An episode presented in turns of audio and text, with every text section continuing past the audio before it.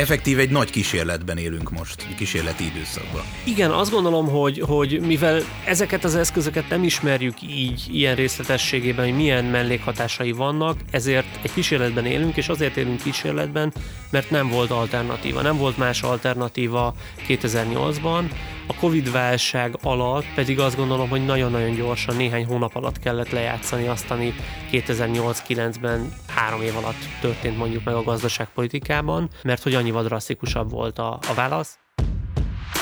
MMB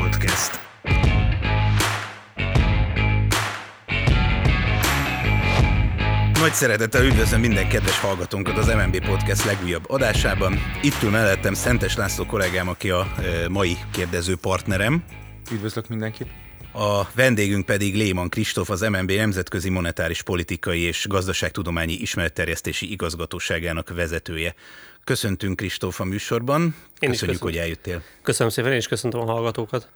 Az év eleje óta szinte nem volt olyan podcastünk, ami valamilyen direkt vagy indirekt formában ne érintette volna a Covid járványt, és az azzal összefüggő pénzügyi gazdasági folyamatokat. És hát azt beszéltük itt előzőleg, hogy valószínűleg a mai adás sem lesz kivétel ez alól ugyanis terveink szerint Kristófa leginkább a járványügyi helyzet gazdasági hatásaira adott hazai és külföldi válaszlépésekről fogunk beszélgetni, érintve a monetáris politikai eszközöket, e, és arról, hogy a mostani magyar gazdasági mutatók mennyire illeszkednek a nemzetközi trendekbe.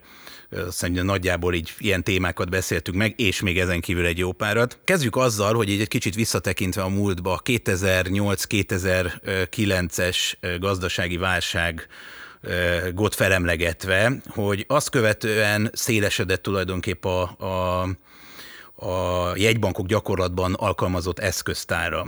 Korábban szinte csak a kamatpolitikára kellett figyelniük a jegybankoknak, Azóta azonban már a, ugye a likviditás biztosítása, közvetlen piaci beavatkozás, vagy az állampapírvásárlások is tulajdonképpen rendszeressé váltak. Ennyi évtávlatából kijelenthető, hogy ez most már egy általános gyakorlat a jegybankoknál, az akkori tapasztalatok mennyire voltak kamatoztathatóak a mostani válság, a tavalyi válság idején? Azt gondolom, hogy nagyon sok tekintetben igen, viszont rögtön le kell szögezni, hogy ez egy teljesen más válság volt, és teljesen más kiinduló helyzet volt. Ha 2008 előtti időszakra egy pillanatra visszatekintünk, akkor ez egy nagyon-nagyon fontos ö, néhány évtized, ahogy a jegybankok alakultak, és a jegybankoknak a működése alakult, gyakorlatilag az 1970-es évekre adott magas inflációra, stagflációra adott válasz volt az, ami eljut, juttatott minket a 90-es években az inflációs célkövető rezsimhez, és a jegybankok párhuzamos folyamatok mentén voltak sikeresek abban, hogy az inflációt le tudták törni. Párhuzamos folyamat például a globalizáció, ami egy nagyon erős dezinflációs hatású folyamat volt, Eh, hogy két dolgot emeljek csak ki. Egyrészt egy elképesztő költségoptimalizálást tett lehetővé a fejlett országok esetében, azzal, hogy kihelyeztek, outsourcoltak bizonyos tevékenységeket, és ott olcsóbb munkaerőt, megmérett gazdaságosságot tudtak elérni. A másik pedig maga a a geopolitikai folyamatok voltak, ami részben összefügg a globalizációval, másrészt pedig a keleti blokknak a becsatornázása, bekapcsolása és Ázsiának a bekapcsolása a globális gazdaságba. Ez ugyanis egy milliárd főnyi munkaerőt jelentett, nagyon olcsó munkaerőt a, a világnak. Ezek borzasztó dezinflációs erők e, évtizedes távlatokban is, és a 2008-as válságnál jutott el tulajdonképpen mindezek eredőjeként és a jegybanki fejlődés eszköztár és tevékenységnek az eredőjeként oda a világ, hogy maga, amikor a válság megindult 2008 őszén, az egy olyan recessziót, vagy akár depressziós kockázatot jelzett 2008 tájékán, ahova már a kamateszköz, vagy a kamatcsökkentés kevés lesz arra, hogy a recessziót kezelje, és kevés lesz arra, hogy azokat a az akkor deflációsnak, tehát negatív inflációval járó kockázatokat megfelelő módon tudja kezelni gyakorlatilag a, a fejlett világ jegybankjainak bármelyike. Az az új eszköz kellett. És ez az új eszköz lett a QE, kvantitatív easing vagy mennyiségi lazítás, ami, ahogy említetted is a felvezetőben, részben állampapírvásárlás, részben más kötvények vagy értékpapíroknak a nagy volumenű előre bejelentett vásárlását jelenti. Hogyha egy picit tovább megyünk, akkor szerteágazó vagy más volt az alkalmazás a különböző részein a világnak, más jegybankok másképpen reagáltak erre, de ettől a pillanattól megindult egy olyan fejlődés a jegybankolásban, vagy egy olyan új korszak a jegybankolásban, ami már legalább eszköztárban egy rezsimshiftet, egy rezsim átalakulást hoz, egész egyszerűen a kamateszköz az már nem elengedő, és hogyha visszatekintünk mától 2008-ig, akkor tulajdonképpen azt mondhatjuk, hogy a fejlett világban megindult egy nulla, nagyon nulla közeli kamatkorszak. Egyes jegybankok még oda is elmentek, hogy minimálisan negatívba csökkentették a, a rátájukat, erre is volt néhány példa, de ez mindenképpen egy olyan korszak, ahol már majd, hogy nem azt mondom, hogy fixen, tehát minimális elmozdulások voltak csak a, a 0%-ról, gyakorlatilag konstansan 0%-os kamatot hoztak, és ez nem az, amit a korábbi évtizedekben tapasztalhattunk, és ez nem az a működés, ami a jegybankok esetében a megszokott volt, úgyhogy mindenképpen elindult egy, egy nagyon jelentős átalakulás. És visszatekintve így a 2008-2009-es monetáris politikai válságkezeléshez ez eredményesnek tekinthető szerinted?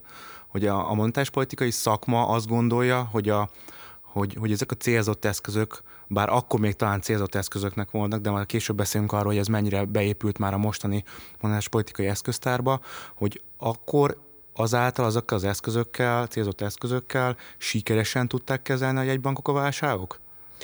Szerintem eltérő volt nagyon az időzítés, és eltérő volt az, ahogyan az használták ezeket az eszközöket régiók vagy országok tekintetében. Ugye azt tudjuk, hogy a, hogy a Fed és úgy az USA gazdasága elég gyorsan kiheverte azért a, a 2008-2009-es válságot, miközben az LKB-ban egy eléggé, meg az Európában, az Eurozónában egy elég ilyen, egy ilyen tovagyűröző gazdasági problémákhoz vezettek a, a, a válság hatásai. Így azt lehet mondani, amire te is kitértél, hogy akkor az USA jobban kezelte, és az USA és a Fed jobban kezelte a 2008-2009-es válságot, mint az Eurózóna és az LKB? Én azt gondolom, hogy ezt kijelenthetjük, hogy igen, azzal együtt, hogy rengeteg volt a bizonytalanság ezekkel az új eszközökkel kapcsolatban, mert nem volt tapasztalat.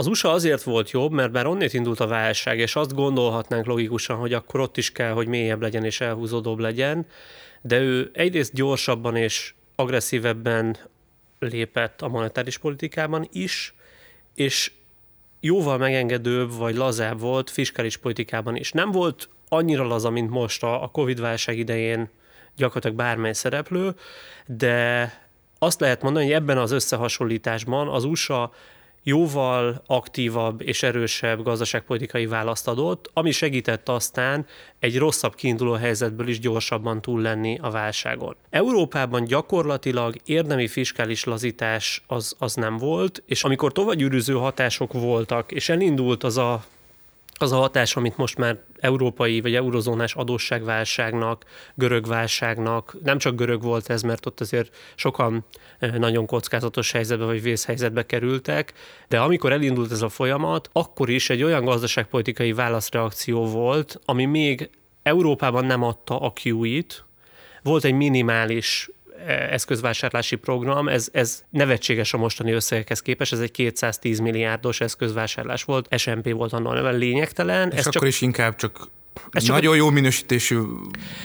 Ne, nem, ez, ez egyébként nem. Ez, ez a déli papírokat vásárolta. Nem volt transzparens a program, ezért úgy, úgy, amíg információ eljutott, meg amit kommunikált az LKB, kimondták, hogy így gyakorlatilag déli államkötvényeket vásároltak, de ez nagyon kismértékű volt ahhoz, hogy visszafordítsa a folyamatot. Fiskális politikai oldalról pedig hát szerintem nagyon jól ismerjük meg, emlékszünk arra, hogy, hogy trojka jellegében, ahogy megindultak a programok, de összességében ez volt a, a bizottságnak is az álláspontja, hogy, hogy fiskális megszorításokkal és kvázi konszolidációval kell kezelni a, az adósság problémákat. Ami aztán olyan GDP visszaesést okozott, hogy ez gyakorlatilag az adósság rátákat, tehát az adósság per GDP mutatókat tovább rontotta, és és fenntarthatatlanná vált több országban, vagy hát akkor Görögországban, és akkor a többieket pedig IMF csomaggal karöltve lehetett megmenteni, de ez egy nagyon-nagyon hosszú, depresszív folyamat volt. A görögök, hogy egy példát mondjak, most, tehát a legfrissebb információink szerint 30%-kal vannak reál GDP-be a 2007-es szint alatt. Most 2021-ben? 2021-ben, igen. Tehát ez egy, ez egy ilyen hatás volt, most már 13-4 év távlatából. Gyakorlatilag ez egy, ez egy behozhatatlan gazdasági tragédia. Ez erős éles ellentét, ugye, amit most látunk a különböző fiskális stimulus és monetáris politikai stimulusokkal, de szerintem nem haladjunk még ennyire előre, mert lesz ez is tél. Nézzük meg inkább a, az USA, USA gazdaságát az elmúlt évtizedben, illetve nézzük meg az Európai Unió, meg az Eurózónak a gazdaságait 2010 és 2020 között. Ugye azt látjuk, meg térjünk egy kicsit rá az inflációra, meg a, a mennyiségi lazításra is. Ugye azt látjuk, vegyük össze az USA-t. Az USA-ban ugye elindult ez a új kvantitatív easing, tehát hogy állampapírokat, kötvényeket vásárolt a Fed, Utána egy szépen lassan, ahogy beindult a gazdaság, ugye igyekezett a, a, a jegybank ezeket a állományát egy picit csökkenteni, szépen lecsökkenteni, mert, mert olyan kedvező volt a gazdasági helyzet. Ugye Európában azt látjuk, hogy, hogy azt láttuk, hogy ugye ott a, úgynevezett görög válság vagy adósságválság miatt nagyon nehezen több év telt el, mire, mire talpra állt a gazdaság, de hogy ott is elindult a, a normalizáció, és akkor páf utána beütött a Covid válság 2020-ban. És, és azt láttuk, hogy az infláció is, is szinte eltűnt, nem volt, nem volt probléma. Nem foglalkoztak vele jegybankok, inkább az volt a probléma, hogy dezinflációs, erős dezinflációs hatások vannak, és ezért kellett valamit tenni. Szóval az lenne a kérdésem, hogy szerinted mit tettek a jegybankok annak érdekében, hogy a dezinflációs hatásokat mérsékeljék, vagy enyhítsék, végre kicsikarjanak valami inflációt a 2010 és a 2020 éve, 20-as évek között? Való igaz, hogy más volt nagyon a, a gazdasági helyzet, és másképpen is reagáltak erre a, erre a kérdéskörre. A Fed esetében ott 2008-9 től indultak újabb és újabb mennyiségi lazítási hullámok, gyakorlatilag egy nulla kamatos időszakkal, és mivel nem volt más eszköz, ezért a hosszú hozamokat próbálták a, a kvantitatív easing mennyiségi lazítással lecsökkenteni. Ennek két alapvető területe volt, az egyik az állampapírvásárlás, amit említettél, a másik az MBS, az a Mortgage Back Securities, tehát ezek a jelzálog alapú kötvények voltak. Gyakorlatilag ez a lakáshitelezésnek a, a támasza volt az USA-ban nagyon-nagyon hosszú évtizedekre visszamenőleg. Mivel lakáspiaci volt a válság, ezért itt is fontos volt, hogy a lakáspiac újraéledjen, konjunkturális szempontból is, ezért is tették ezt meg.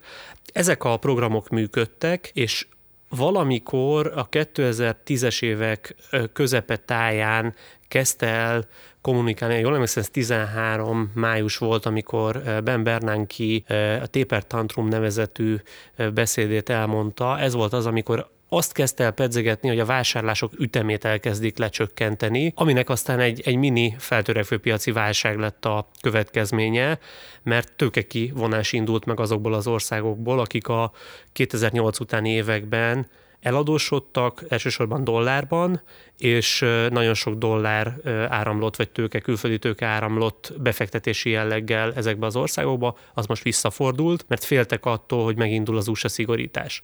Ez a szigorítás azonban nagyon sokat váratott magára, és bár a QE-t azt valóban leállította a, a Fed, 2017 év vége volt az, amikor valóban nominális értelemben elkezdte lecsökkenteni a jegybank mérlegét. Ez egy lassú folyamat volt, nem adott el értékpapírokat, hanem gyakorlatilag lejáratig tartotta, és eljött az a, eljöttek azok a hónapok, amikor a már nem megújítva ezeket az értékpapírokat, szépen lassan pörögtek ki a jegybank mérlegből, mert lejártak a kötvények, azaz törlesztése kerültek. Így szépen csökkent a jegybank mérleg, és ez gyakorlatilag 2019. szeptemberéig tartott, ott volt egy újabb törés, szerintem erről majd még később lehet, hogy érdemes lesz beszélnünk, de gyakorlatilag egy mini szigorítási ciklus tudott csak az USA jegybankja végrehajtani, ahogy kedvezőbb lett az inflációs, meg egyébként a, a USA gazdasági helyzet, de gyakorlatilag egy nagyon érdemi vagy erős inflációs nyomás az USA-ban nem tudott kialakulni ebben az időszakban, Lassú volt egyébként a munkaerőpiacnak a helyreállása a 2008-as válság után, nem volt erős bérnyomás ebben a 2010-es időszakban, tehát semmi olyan felhajtó erő nem volt a gazdaságban, ami indokolta volna azt, hogy a jegybank egyébként erősen vagy másképpen reagáljon. Azt is látni kell, hogy globális oldalon se volt nagyon más vonal, tehát a globalizáció az, ha úgy tetszik, zajlott és haladott előre, nem törte meg érdemben semmi ezt a globális kiszervezési eh, helyzetet, picit vagy nagyon lassan elkezd fogyni az a bevonható munkaerő, ami olcsó tud lenni még a feltörekvő eh, világban, de itt sincsen még érdemi törés, azaz ilyen szempontból jónak tűnt az USA helyzet, a fiskális politika azonban már egy picikét megváltozott pozíciójában ebben az időszakban, és ez a, ez a változás, ez gyakorlatilag az volt, hogy bár úgy Trump. tűnt, Trump, igen, és és, Tulajdonképpen a protekcionista gazdaságpolitikájával gondolom egy kicsit befele fordultak igen, ez, ez nem nagyon, én, én ebben nagyon sok kifelé kommunikációt látok, és nagyon kevés valós lépést. Ugye voltak tarifák, amit számszerűsítettek is néhányan, hogy ennek milyen hatása lehet, de ez nem egy annyira drasztikus inflációs hatás volt. A, viszont Trump élénkítő, nagyon határozottan élénkítő ö, fiskális politikát csinált, tehát már a Covid-válság előtt is voltak 6%-os deficitek, amit Európában, hát nem is tudom, a németek kiszaladnak, hogyha valaki 6%-os deficitről mesél egy, egy nyugalmi időszakban, amikor konjunktúra van a gazdaságban. Itt már nagyon-nagyon elvált szerintem a kettő területnek a gazdaságpolitikája, mert az USA azokat az előnyeit, amit az ottani fiskális rendszer tud hozni, nevezetesen ugye nem tagországi, vagy ha úgy tetszik, akkor ott állami szinten vannak önálló költségvetések, hanem van egy nagy szövetségi szintű költségvetés, ezen keresztül közös kötvény, állampapír, amit ki tud bocsátani. Ez egy nagyon-nagyon más felépítés, mint ami az eurozónában van, ahol mindenki külön-külön a kis saját állampapírját és a saját kockázatát kezeli, és úgy igyekszik mindenki föltenni a magországok közül a, a kezét, hogy mi nem akarunk átvállalni a ti költségeitekből. Ez egy ez egy nagyon-nagyon tartós és súlyos kihívás, amivel a, a zóna szenved. És akkor, hogyha ezzel át is ugrunk a zónára, ott egy sokkal kimértebb, lassabb válságkezelés volt 2008-at követően, a QE az csak 2015 márciusában indult el. Tehát míg az USA 2008-ban már neki áll QE-zni, hat év késéssel, vagy kicsit több mint hat év késéssel áll neki az euróövezet a mennyiségi lazításnak, sőt, 2011-ben még egy eh, túl, utólag már túlkorénak indokolható vagy mondható kamatemelést is az LKB eszközölt, mindezt úgy, hogy fiskális oldalon nagy volt a szigor, és egyébként részben ez vagy ez is egy olyan tényező volt, ami erősítette aztán azt a, azt a gazdasági lehajlást, ami, ami a dél-európai válságot hozta. Ebből a megoldás egyébként az volt, ami 2012 nyarán jött el, amikor is Mário Draghi elmondta, megint csak egy híres speech volt, a, a Whatever It Takes beszédét, azaz minden eszközzel az LKB össze fogja tartani az euróvezetet. Erre nem Görögország miatt volt szükség, hanem azért, mert Spanyolország és Olaszország tűnt már akkor egy hasonló hajóban nevező országnak, mint ami Görögország volt pár évvel korábban, és ha ezek a nagy országok kiesnek a zónából, vagy a, az adósság fenntarthatóságuk megkérdőjeleződik, akkor a zónának az egésze kérdőjeleződik meg gazdasági értelemben, és azzal az eszközzel megindult gyakorlatilag az előkészítése egy QE-szerű eszköznek, de ez 2015-ben tudott csak megvalósulni. Utána is több hullámban de azt lehet mondani, hogy míg a, az USA-ban azért volt egy, egy élénk GDP növekedés, elindult a gazdaság szépen fejlődő irányba, addig, és növekvő irányba, addig az eurozónában ez az erős alapfolyamat, ez, ez nem alakult ki, ezt inflációs várakozásokban is lehetett látni, és látta is az LKB, meg kommunikálta is, tehát hogy nem jöttek vissza a cél közelébe az inflációs várakozások, másrészt pedig a, a normál gazdasági mutatókban is lehetett látni, hogy ez, ez nem az az USA típusú kilábalása a válságból, részben az adósságválság miatt is, amit említettél a, a görögök meg a déliek kapcsán, részben pedig a magországok sem olyan dinamikában nőttek, mint ami, ami azt gondolom, hogy kívánatos lett volna. És egy dolgot még szerintem érdemes ide kötni, noha ez regionálisan kicsit máshol vezet, de azt kell látni, hogy a világgazdaság egésze szempontjából nem ezek a gazdaságpolitikák, ezek nagyon fontosak voltak, de nem csak ezek működtek egészében, hanem az működött, hogy Kínában volt egy nagyon nagy gazdasági stratégia váltás, és ők elindították azt, a, azt az átalakulást, amiről sokat lehetett olvasni, hogy belső fogyasztásra próbálnak meg átállni, és már nem csak exportvezérelt lesz a, a növekedés. Ez elindult, és ez együtt járt egy, egy adósság felépülő folyamattal Kínában, ha úgy tetszik, akkor Kína volt 2008 után egyfajta motorja a világgazdaságnak, és gyakorlatilag ezek a válságból kijövő fejlettebb országok egy kicsit rá csatlakoztak arra a hajóra, rákötötték a saját hajójukat arra, hogy húzza őket e, magával, és ez zajlott, és ez volt meghatározó a, a 2010-es években, azt gondolom egészen a Covid válságig. És ez a hatás, ez most már nem érvényesül?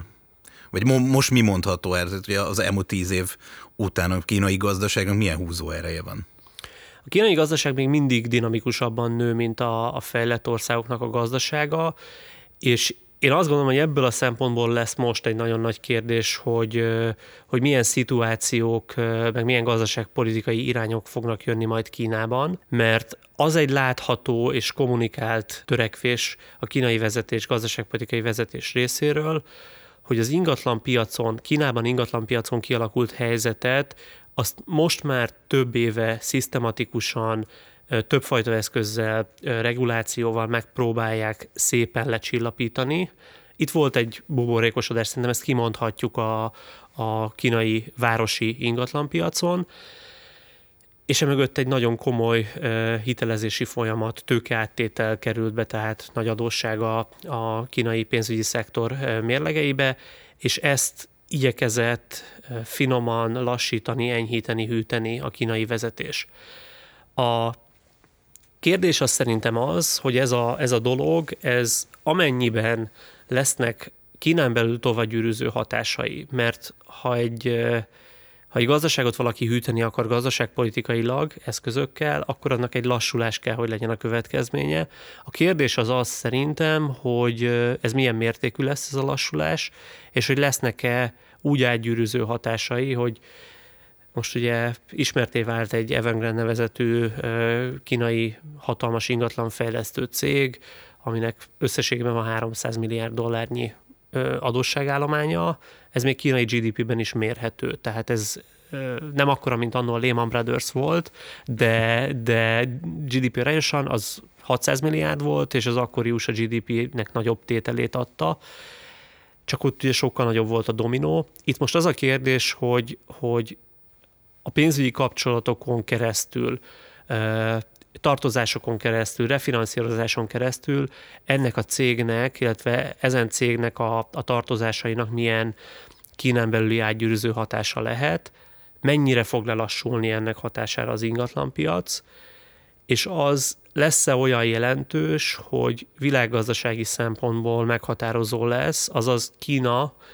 nem fogja tudni a következő évtizedben már húzni úgy a világgazdaságot, mint ahogy húzta 2008 után. Ez még mindig lehet egy dinamikus növekedés, tehát egy, most mondok valamit 3-4-5 százalékos növekedés, de ahhoz már kevés, hogy rácsatlakozzon a fejlett világ az ő hatalmas eladósodottságával, és, és jóval kisebb növekedési potenciájával, mert egész egyszerűen ahhoz, hogy egy ország vigye az egész világgazdaságot, ahhoz már Kínában sem feltétlenül adottak a, a lehetőségek.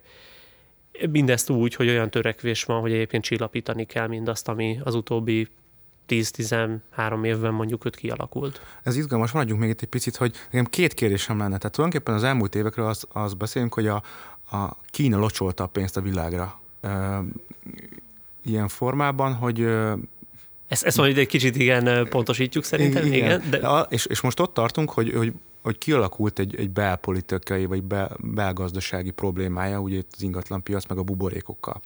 Vajon ez lesz igazán probléma, hogy, hogy, hogy inkább a belpiacokra kezd el figyelni a kínai vezetés, és ezt megérzi a világgazdaság, vagy akár már beszéltünk arról is, hogy, hogy egy kínai Lehman Brothers kapujában állhatunk, ami, ami lehet, hogy meg tudja rengetni az egész világgazdaságot, ugyanúgy, mint a 2008-2009-es válságban.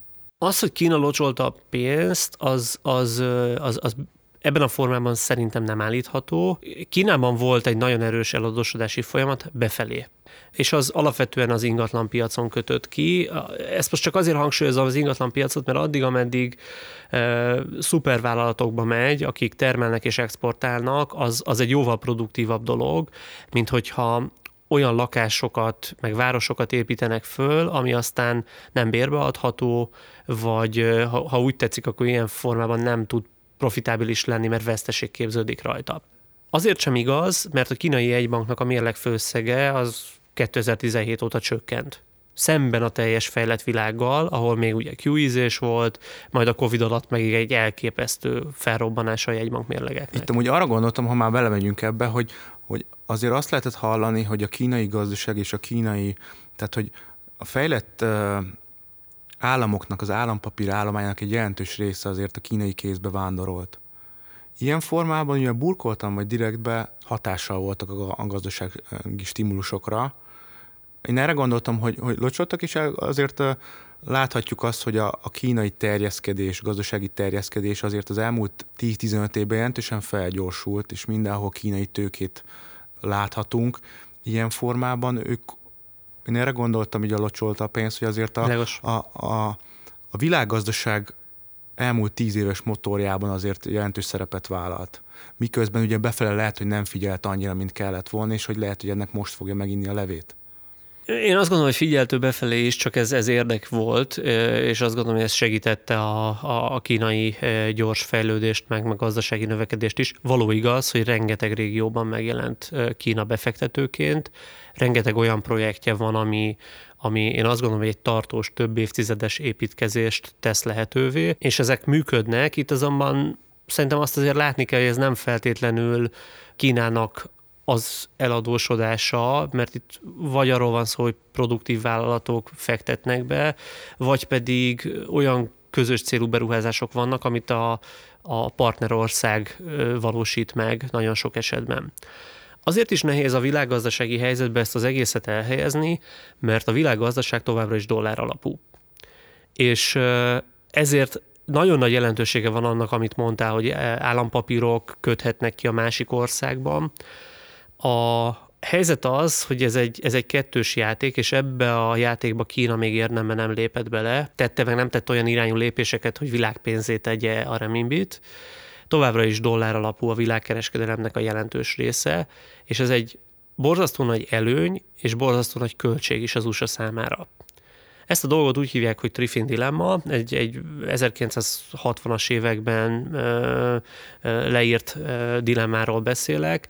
Ez azt jelenti, hogy aki a tartalékvaluta és a kulcsvaluta a világ szempontjából, az szembesülhet olyan ö, gazdaságpolitikai dilemmával, hogy neki injektálnia kell a saját likviditását a világgazdaságba, azért, mert kereslet van az iránt, a pénz iránt más szereplők, a világ, rest of the world, tehát az usa kívüli világ oldaláról is, akkor is, hogyha ő egyébként belül megszorító intézkedéseket kéne, hogy jegybanki intézkedéseket kéne, hogy tegyen. Azaz, van egy dilemma, amit bizonyos esetekben fel kell oldani, és szembesül vele egy USA jegybank, hogyha nagy a dollárigény, dollár likviditás igény a világon kívül, akkor ugye úgy tudnak a szereplők dollárhoz jutni, hogy elkezdik például a, az USA állampapírjaikat kényszer likvidálni vagy eladni.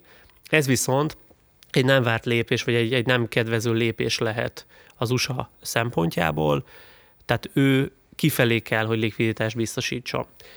Ez egy, ez egy világrendi vagy egy világgazdasági kérdés, ebbe továbbra sincs semmi érdemi változás, továbbra is az USA diktál. Ami viszont érdekes, és egy kicsit ehhez kapcsolódik meg kicsit geopolitika, az az, hogy 2015 után lelassult érdemben a külföldiek állampapír tartása, tehát jóval megtört az a dinamika, hogy, hogy több állampapír USA adósságot tartanának a külföldiek. És ez egy kulcskérdés abban az esetben, hogyha megjelenik Donald Trump, és elkezd fiskális élénkítést csinálni, majd jön egy Covid-válság, ahol egészen elképesztő fiskális hiányok vannak. Ha a külföld nem szív fel több USA állampapírt, nem vásárol több USA államkötvényt, akkor ezt az adósságot, ezeket az államkötvényeket a hazai szereplőknek kell megvenni. És ez statisztikailag kijön, ezt mutatja a Fed egyébként. Volt egy minimális növekedés, de, de ez nem egy olyan drasztikus, mint amit azt gondolnánk, hogy, hogy ez a folyamat igényel. És akkor kik a hazai szereplők? Hát alapvetően ugye lehetnek megtakarító szereplők, háztartások, lehetnek a pénzügyi vállalatok, vállalkozások, nem tudom én, nyugdíjalapok, bankok, és hogyha mindez nem elég, akkor marad a Fed. És hát azt láttuk, hogy bár nagyon sok regulációban való lazítás volt, hogy a pénzügyi szektor több állampapírt tudjon felszívni, azért így is nagyon drasztikusan kellett a Fednek a beavatkozása. Most egy kicsit elkanyarodtunk Kínáról, de, de visszalépek még oda is. Kínában ilyen értelemben ebben a folyamatban már inkább egy leválás tűnik, tehát a, a, az USA e, államkötvény tartalékát, ugye ez a USD tartaléka Kínának, nagyon érdemben ő már nem növeli, Oroszország gyakorlatilag leépítette, ennek ugye részben a szankciók voltak az okai Oroszországgal szemben, és ez mutatja azért azt, hogy van valami fajta átmozgás a világ pénzügyi részén is egy, egy valami fajta új, új rend kialakulása felé. Ez még nem drasztikus, meg nem, nem óriási, de az, hogy a, a világ kevéssé szívja föl azt a képződő USA dollár adósságot, az, az már egyfajta kis, kis átalakulást jelez. Térjünk vissza egy kicsit a válságkezelésre még egy picit időben a 2008-2009-es időszakra, és utána beszéljünk egy kicsit a, ugye a tavalyi, illetve a mostani évről, hogy a Covid generálta válságról. Ugye 2008-2009 során a jegybankok már akkor is bővítették a mérlegüket, ugye erről volt is most már szó, és nézegettem, van egy nagyon jó ábra, egy az Ekonománia blogon a évelején megjelent írásodban, ami azt mutatja, hogy a globálisan meghatározó jegybankoknak a mérleg főszege hogyan alakul. Ugye itt látszik a Fed, az EKB, a Bank of England, illetve a Japán jegybanknak a mérleg főszege, és ez alapján az látszik, hogy bár ez a folyamat már elindult 2008-2009-ben, de azóta eszméleten drasztikus módon fölfele mentek. Hol van ennek a, a racionális határa, vagy meddig lehet ugye ezt folytatni, illetőleg mit diktál a logika, hogy mikor lesz vége, és mikor kezd ez a folyamat hogy megfordulni és mikor kezd ez a, mikor kezdnek a méregfő összegek csökkenni? Vagy, vagy, vagy lesz-e egyáltalán ilyen? Most már igazán a mélyre megyünk, ez, ez már egy nagyon kemény kérdés. Való igaz, hogy, hogy egészen drasztikus az, ami a Covid-válság alatt ö, ö, történt, 2008-hoz képest is a jegybanki mérlegekben. Azt hiszem, hogy ahhoz, hogy megértsük, hogy a, a QE, és itt most tényleg a legnagyobb gazdaságokról mondjuk beszéljünk az USA-ról, talán az a legjobb példa, mert ők voltak ebbe azok, akik a legmesszebb elmentek. Az, hogy a QE-nek a hatásait pontosan megértsük, ahhoz szerintem még több tapasztalatra lesz szükség, mert sok mindent értünk és látunk, de nagyon-nagyon sok olyan mellékhatás van, aminek a, az özgazdasági hatását egyre több kutatás próbálja meg megnézegetni, valamennyire talán érezzük a bőrünkön is, de, de hogy biztosan ennek a hatása, azt, azt bizonyítva még nem tudjuk kimondani. Mire gondolok? Arra gondolok, hogy amikor a jegybankok a QE-t elkezdték 2008 után, akkor azt gondolom, hogy két jelentős vagy három jelentős célja volt. Az egyik jelentős célja az az volt, hogy volt egy azonnali likviditás igénye a pénzügyi szférában, ez egy akut válsághelyzetben egy likviditás bővítés a jegybank részéről. Ezt más eszközzel is meg tudja tenni, meg is tették egyébként a jegybankok. De van egy ilyen hatása a QE-nek. Van egy olyan hatása, hogy a hosszú hozamokat lecsökkenti, ez egy, ez egy monetáris lazítás, egy klasszikus monetáris lazítás, csak nem a rövid kamatokban, hanem a hosszú 5 éves 10 éves hozamokban egy, egy hozamcsökkentés, ez egy élénkítés, és mint minden eszközt akkor még nagyon-nagyon tisztán, és, és azt gondolom, hogy, hogy erőteljesen inflációban kommunikálva is léptek meg a jegybankok, azaz az volt a cél, hogy élénkítse az inflációt.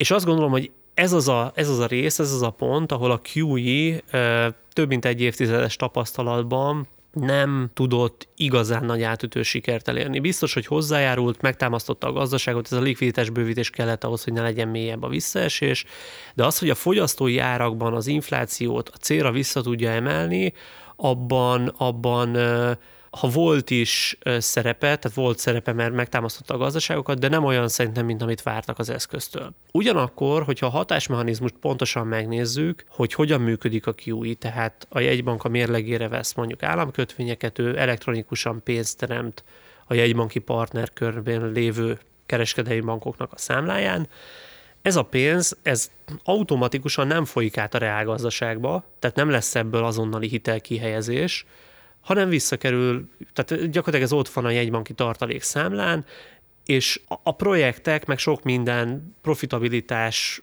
függvényében döntik el, meg hitelkereslet függvényében döntik el a bankok, hogy mennyi jut be a reálgazdaságba. Ami viszont biztos, hogy kikerül nagyon sok szereplő mérlegéből az az államkötvény, ami egy jól kalkulálható, kockázatmentes, de hozamot generáló papír volt, és ahhoz, hogy ezt a hozamot el tudják érni, kockázatosabb eszközöket, pénzügyi eszközöket kell keresniük. És ez egy felhajtó erő a részvénypiacon, felhajtó erő a kockázatosabb kötvények piacán.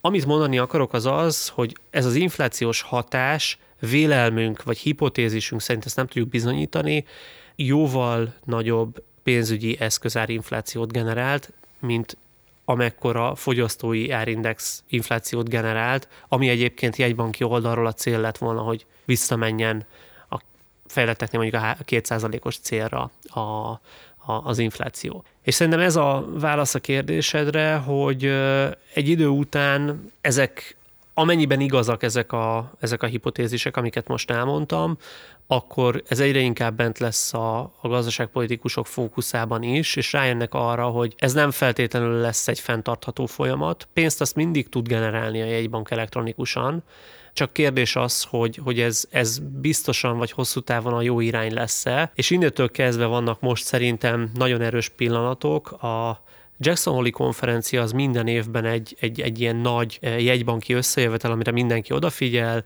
ez az USA eh, jegybankja által szervezett nagy nemzetközi konferencia, és ami idén a legérdekesebb volt, az az, hogy ezen a konferencián a monetáris politikai panelek egyikében bemutatásra került egy olyan tanulmány, ami pontosan ezt a folyamatot kérdőjelezte meg, és tulajdonképpen az volt a konklúziója, hogy mindezek az eszközök támogatják, vagy, vagy elősegítik azt, hogy jövedelem különbségek tudnak konstansá válni a társadalomban, és ez a jövedelem különbség, ez ahhoz vezet, vagy jövedelem és vagyoni különbségek, mondjuk úgy, ez ahhoz vezet, hogy a társadalom nagy részében kisebb lesz a fogyasztási hajlandóság, és egy szűk részében nagyon nagy lesz a megtakarítási hajlandóság, ahova nagyobb jövedelmek vándorolnak. És ez azért probléma, mert az a többlet megtakarítás, az gyakorlatilag folyamatosan lejjebb hozza azt a tankönyvekből ismert jegybanki fogalmat, amit semleges kamatnak hívunk. Ez az a kiinduló pont, amihez képest egy jegybank mondjuk tud laza lenni, vagy, vagy, vagy szigorító lenni, hogyha úgy tetszik, és hogyha ez lefelé jön, akkor egyre nehezebb lazának lenni. Mert ugye minél közelebb van a nullához, annál inkább beleütközik az alsó korlátjába a jegybank, tehát gyakorlatilag ennek a papírnak, ennek a kutatási anyagnak az volt a, a következtetése, hogy ez egy ezt a folyamatot erősítő dolog azaz a QE, ha úgy tetszik, akkor egyre inkább eltávolíthat ahhoz, hogy vissza lehet térni csak egy banki eszközzel az inflációs célra. De ez tulajdonképpen mind hipotézis. Ez hipotézis. Nem? hát, effektív egy nagy kísérletben élünk most, kísérleti időszakban. Igen, azt gondolom, hogy, hogy mivel ezeket az eszközöket nem ismerjük így ilyen részletességében, hogy milyen mellékhatásai vannak, ezért egy kísérletben élünk, és azért élünk kísérletben, mert nem volt alternatíva. Nem volt más alternatíva 2008-ban, a Covid-válság alatt pedig azt gondolom, hogy nagyon-nagyon gyorsan, néhány hónap alatt kellett lejátszani azt, ami 2008-9-ben három év alatt történt mondjuk meg a gazdaságpolitikában, mert hogy annyival drasztikusabb volt a, a válasz, válasz, másrészt pedig az egészségügyi szükséglet, hogy lezárták a, a gazdaságokat. Jó, de, de ugye arról beszélünk a Covid-válságnál most a, a, a Lehman Brothers válsághoz képest, és erről már sokan sok ember ö, nyilatkozott, hogy itt tulajdonképpen a, a gazdaság, gazdaság nem sérült. Tehát az embereknek olyan, hogy ott volt, egyszerűen ez egy egészségügyi válság volt, egy bezárkózás volt, mindenki otthon maradt, nem költött, kínálati oldalban is voltak fennakadások, de inkább összkeresleti oldali válságról beszélünk. És mégis a monetáris politika úgy reagált, hogy, a, hogy az eszközvásárlási programjait az felpörgette. Tehát a QE dolgok azok az égbe szálltak. Tehát 2008-2009-es válsághoz képest nem akarok azt mondani, de többszörösen nyomták a gázt. Miközben ugye ott volt, hogy a lakosság, meg a fogyasztás az, az ott állt startra készen, akkor joggal merül fel a kérdés, hogy minek? Főleg úgy, hogy mellette pedig egy nagyon erős fiskális stimulusról beszélünk. Mert abból tanultak ugye, a, azt mondom, hogy tanultak az európai kormányok, hogy hogy, hogy is kell kimászni egy válságból. Igen. Um, és az USA-ban is azt gondolom, hogy másképpen álltak hozzá, ott még nagyobbak voltak. Ugye Csak hogy ők, ők már ugye ezt csinálták tulajdonképpen a, a 2008-2009-es válságot követően is, hogy QE-ben igen, tehát abban egy banki oldalról igen. A Fed is lépett egyébként, vagy hogy mondjam, még volt sebesség, ahova tudott kapcsolni. Én inkább fiskális politikában látom a nagy különbséget az USA-ban, hogy itt most jóval drasztikusabb hiányok vannak, és maga a Biden program is fiskális élénkítésről szól nagyon sok tekintetben. Igen, vakar és a fejét, fejét gondolom a Fed, hogy most ez hogy kezelje le. És, és pontosan ez van, tehát amit említettünk korábban, hogyha külföld nem szívja fel ezt az államadóságot, de generálódik egy nagyon nagy költségvetési és a Covid válságnál generálódott mindenhol, mert az, hogy azzal önmagában, hogy valaki lezárja a, a gazdaságát, az adóbevétel kiesés. Otthon maradnak emberek, azoknak kell munkahely megőrzési támogatást adni, egész drasztikus egészségügyi kiadások vannak. Ez, ez értelemszerűen egy nagy költségvetési hiány generál. Hogyha ezt a pénzt elérhetővé akarja maga számára tenni egy állam, akkor ezt úgy tudja megtenni, hogy vagy kötvényt bocsát ki, és azt piaci szereplők lejegyzik, megvásárolják. Ez az egyik alternatív, a másik alternatív pedig az, hogy a jegybanknak a mérlegére kerül ez a dolog, de itt ugye nagyon súlyos jogi kritériumok vannak, csak másodpiacon. Közvetve. Na most az az érdekes, hogy a Fednél például állam, bocsánat, önkormányzati kötvények esetében simán volt első piaci vásárlás. Azaz kibocsátotta az önkormányzat, és lejegyezte a Fed. Most ez már egy fajta átlépése szerintem a Rubiconnak. Azért volt erre szükség, ezt egy Bank of England is csinálta egyébként, ők meg államkötvényel is, azért volt rá szükség, mert amíg kvázi a piacon lejegyzik még egy QE program bejelentése alatt is a, a papírokat, és ez át tud futni, addig is lehet egy likviditási zavar, addig is lehet, hogy elmaradnak kifizetések, nem akarták ezt kockáztatni. Az eurozónában ilyen nem volt, meg az EU-ban kvázi azért erre nagyon-nagyon figyeltek, hogy csak másodpiaci legyen a vásárlás. Gyakorlatilag nem is ez a lényeg. A, a lényeg az, hogy valóban itt most érdemben más sebességre váltott mindenki. Azt gondolom, hogy az, hogy az állam háztartásnak a stabilitása, a költségvetésnek a stabilitása adott legyen, ez nemzeti érdek mindenhol, és ezt szerintem belátták a világ minden részén, hogy egész egyszerűen most egy olyan helyzet van, amikor, amikor nagy gázzal kell odalépni, és eszköztárban is nagyon erősen kell odalépni, és ez történt meg a tavalyi évben. Ami szerintem a kérdés az az, hogy hogyan lehet kijönni ezekből a programokból, hogyan lehet ezt úgy lelassítani, hogy a lehető legkevésbé fájjon. És, van erre törekvés? Van erre törekvés. Gondolok itt a németekre, gondolom, ők nem szívesen nézik azt, hogy a 6-7 százalékos az államháztartás hiánya. Szerintem ők se, és Szerintem az USA-ban sem nézik ezt sokan jó szemmel, hogy, hogy ilyen hiányok vannak. A kérdés az az, hogy hogy, hogy lehet ebben jól kijönni. Igazat adok neked abban, hogy, hogy ez egy nagyon erős keresleti sok volt tavaly, de szerintem egyre inkább érezzük azt, hogy ez milyen kínálati sok volt is, mert most már nyersanyagok tekintetében chip hiányt látunk. Nagyon sok terméknél látjuk már azt, hogy itt... De ezt nem a kereslet generálta ezt a hiányt amúgy? Um, mert, mert Én azt gondolom, hogy kereslet is generálta, tehát ebben, is van igazság, meg, meg sok esetben a, a Covid-válság miatti leállások is generálták, hogy e, az az, hogy annyira optimalizálva volt just in time-ra a világgazdaság ezek miatt a kihelyezések miatt, hogyha te egy egy hónapos gyárleállást meg kell, hogy lépjél kötelezően, az, az egy egészen drasztikus tovagyűrűző hatást vált ki és, és idő, amíg ebből ki lehet jönni. Mindezt úgy, hogy egyébként most már nyersanyagok, energiahordozók tekintetében is hiány van, és abban is igazat adok neked, amit mondtál, hogy nagyon nagy volt a költségvetési hiány, rengeteg pénz került oda a háztartásokhoz, ami most itt elsősorban az USA-ban, ami elköltésre várt kvázi a újranyitásra, térő pozícióba várt a háztartások nagy része, hogy mikor lehet. Apró érdekes, hogy nem emlékszem pontosan, de ott, ott végül kaptak közvetlenül pénzt a háztartások? Kaptak. Azt a 1000, 1400 dollárt, ugye volt, 1500 dollárt ígértek be ott a... Volt stimuluscsek, és ami szerintem ennél is elgondolkodtatóbb, az az, hogy a normál munkanélküli segélyt még megfejelték emelt munkanélküli segéllyel, ez egy heti 600 dolláros segély volt, és ez azért volt érdekes, mert a normál segély plusz ez a heti 600 dolláros, amit több hónapig ment, az nagyon sok háztartásnak vagy egyénnek egy jóval magasabb jövedelmet hozott, mint hogyha normál munkában az állásában marad. És ezért volt az, hogyha Európával összevetjük, vagy én szerintem részben ezért volt az, hogy Európával összevetjük, akkor egy ilyen egészen drasztikus kilövés volt a munkanélküliségi rátában az USA-ban versus az eurozóna. Mert hogy nehéz azt mondani, hogy nem volt érdeke az, hogy ő felmondjon és regisztráljon, amikor ezzel egy számára viszonylag jelentős jövedelem előnyhöz tudott jutni.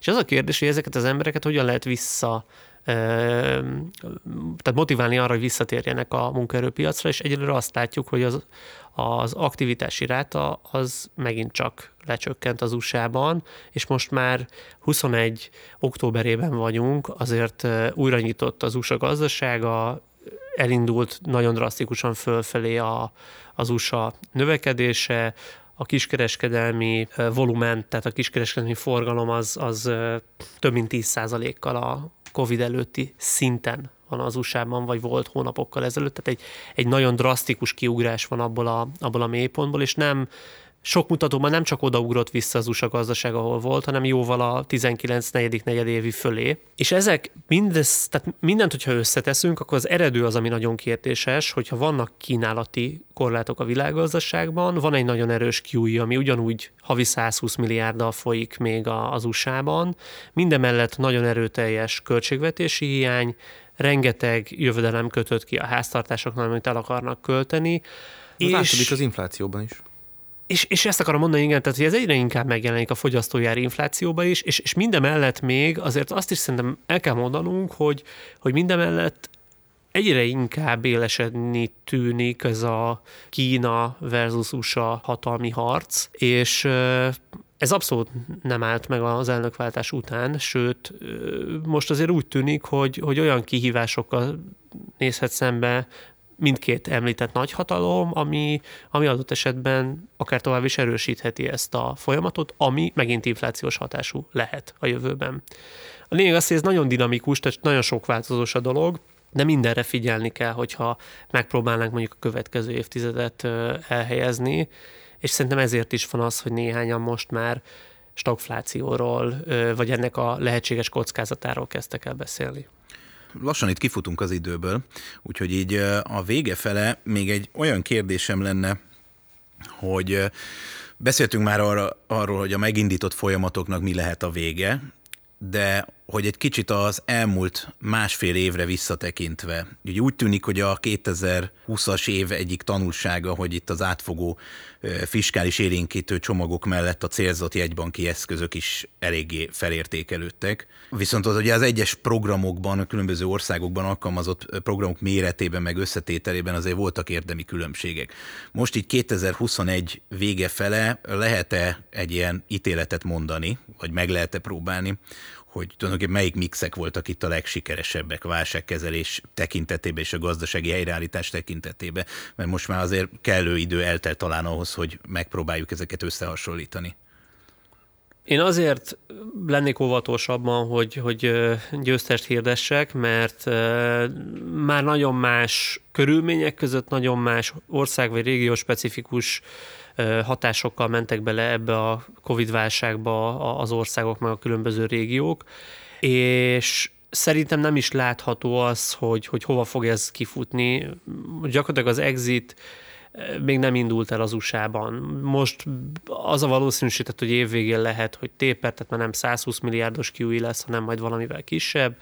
A, az LKB-nál ott nagyon rugalmasan kezelik, ott már gyakorlatilag kicsit elkezdték csökkenteni a pandémiás eszköznek a, a hatását, de ez még nem egy kifuttatott program. És én azért nem mernék elsősorban hirdetni győztest ilyen szempontból, mert újszerű problémák merülnek föl. USA-ban már említettük ezt a munkaerőpiaci kérdést és az inflációs kérdést. Az eurozónában említhetjük azt, hogy Olaszországban szerintem ez egy kulcskérdés, a, az adósságráta az gyakorlatilag most már a legfrissebb adat, amit láttam, az, az közel 180 százalékos GDP arányos hiány volt. Bocsánat, adósságráta volt. Most amikor Görögországban indultak a legmélyebb problémák, akkor kb. 120 százalékon volt ez az adósságrátája. Tehát sok szempontból nem feltétlenül tűnik világosnak az, hogy egyáltalán lehet-e ilyen körülmények között exitálni ezekből a válság eszközökből, és ha igen, akkor annak mi lesz az ára. És ezért is mondom azt, hogy, hogy nagyon-nagyon nehéz erre győztest hirdetni. Ha azt lehetne megnézni, hogy az eddigi információk alapján ki volt az, aki nagyon ügyesen kezelte a tavalyi pandémiás válságot, akkor én biztos, hogy Kínát mondanám, mert hogy gyakorlatilag egy érdemi jegybankmérleg növelés nélkül tudták a pandémiás helyzetet kezelni, elsőként jöttek vissza GDP szintben, Szerintem az új technológiai eszközöket maximálisan bevetették a, a járványhelyzetnek a kezelésére is, és a gazdasági élénkülés meg helyreállásnak a, a kezelésére is.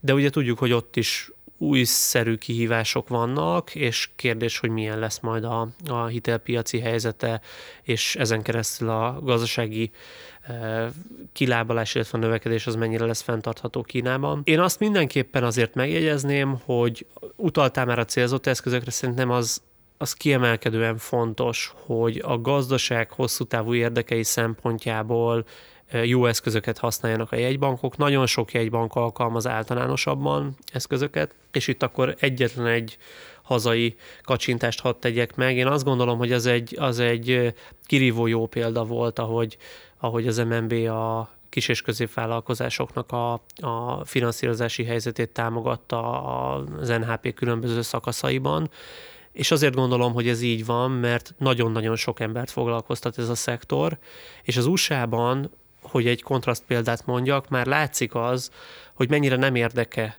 a legnagyobb bankoknak, kereskedelmi bankoknak kis-közepes vállalkozásokkal foglalkozni, mert profitabilitási szempontból ez nekik egész egyszerűen drága, nem éri meg.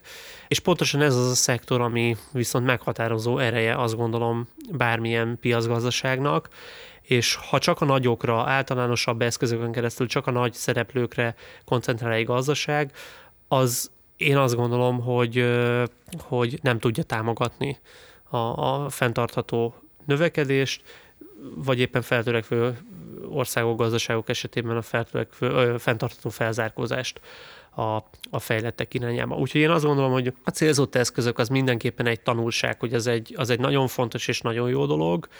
Általános érvényű nagy győztes hirdetésnek nem látom az értelmét azért, mert, mert még nem vagyunk ott szerintem, hogy kijöttünk belőle, és nagyon más helyzetűek az egyes országok. És még egyszer, tehát, hogyha egybefüggően a válságkezelésről beszélünk, akkor szerintem Kína ebben az eddig látható adatok alapján nagyon-nagyon profi volt és, és kiemelkedő, és természetesen jóval szigorúbb is, tehát ezek drasztikus lépések sok esetben, de sajnos a válságkezelés az ezt mindig megköveteli. Jó, hát akkor a Laciba még nem ragad bele. Ó, nekem nagyon sok kérdésem lenne, de szinte majd egy, egy következő podcaston megbeszéljük. Igen, én is valahogy van egy olyan érzésem, hogy ezt még folytatjuk. Örömmel. Bármikor látunk szívesen. Köszönjük, hogy itt voltál velünk, Kristóf. Én is köszönöm hallgatóknak pedig, amit mindig el szoktam mondani, hogy kövessék továbbra is az MNB-nek a SoundCloud csatornáját, a YouTube csatornákat, a Facebookunkat, az Instagramunkat, meg minden olyan felületünket, ahol a jegybank tevékenységéről információkat tudnak szerezni. Viszont hallásra! Minden jót! Az adásban elhangzottak a beszélgetésben résztvevők saját véleményét tükrözik, amely nem feltétlenül egyezik a Magyar Nemzeti Bank véleményével, így azok nem tekinthetőek egy banki álláspontnak.